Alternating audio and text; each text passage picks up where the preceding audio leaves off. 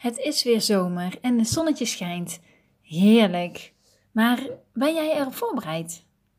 Ik moest weer eventjes mijn zonnebrand tevoorschijn halen en mijn zonnewering. Maar nu ben ik er wel klaar voor, denk ik zelf. Nou, terwijl wij ons voorbereiden op zonnige dagen, bereiden mensen in andere landen zich voor op het regenseizoen.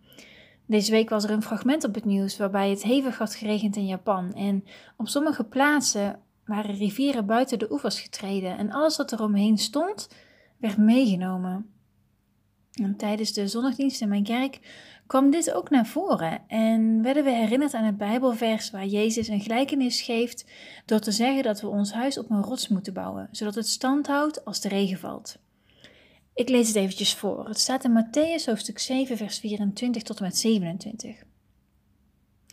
Daarom, ieder die deze woorden van mij hoort en ze doet, die zal ik vergelijken met een verstandig man die zijn huis op de rots gebouwd heeft. En de slagregen viel neer en de waterstromen kwamen en de winden waaiden en stortten zich op dat huis. Maar het stortte niet in, want het was op de rots gefundeerd.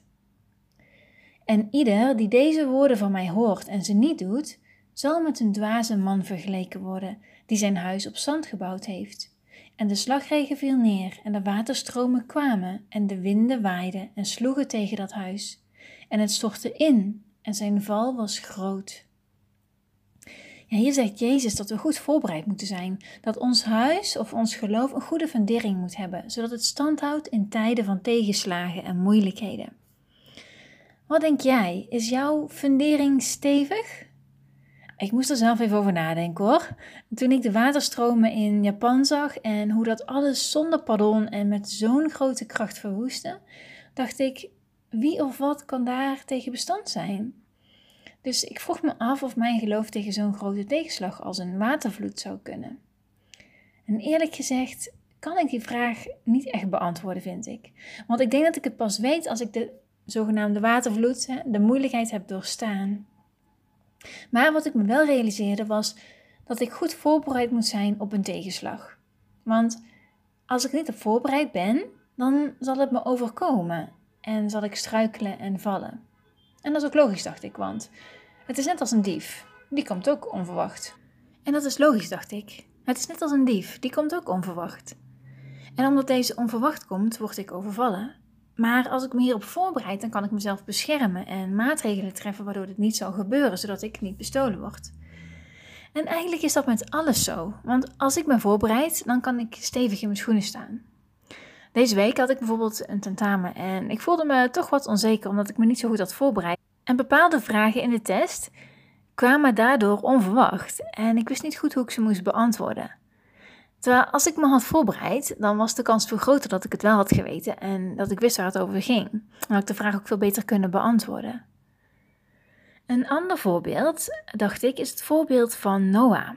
Want mensen in de tijd van Noah waren niet op de vloed voorbereid en werden daardoor slachtoffer van de watervloed. Terwijl Noah wel was voorbereid en daardoor zichzelf en zijn familie kon redden. Dus ja, onverwachte dingen gebeuren. En we kunnen niet denken, oh, dat zal mij nooit overkomen. Maar onverwachte dingen gebeuren iedereen. Wat we wel kunnen doen, is ons voorbereiden. Voordat je bijvoorbeeld naar de dokter moet en hoort dat je een bepaalde ziekte hebt, kan je je zo goed mogelijk voorbereiden door goed voor jezelf te zorgen, door te sporten en gezond te eten. Dan is de kans kleiner dat zoiets zal gebeuren. En als we bijvoorbeeld een alarmsysteem aanschaffen, is de kans kleiner dat we worden beroofd.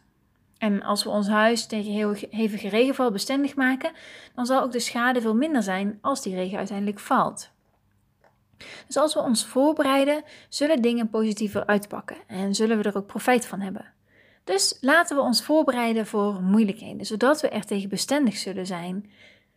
Laten we ons voorbereiden door onze gedachten sterk te maken, door één te zijn met God, door te bidden en door ons praktisch voor te bereiden waar nodig. Tot slot dacht ik hier nog even aan. Een Bijbelvers in Matthäus hoofdstuk 24, vers 44. Wees ook u daarom bereid, want op een uur waarop u het niet zou denken, zal de zoon des mensen komen. Ja, mensen die waren voorbereid konden Jezus ontvangen 2000 jaar geleden. En nu vraag ik mezelf af: ben ik voorbereid voor de tweede komst van de Heer? En jij, ben jij hierop voorbereid?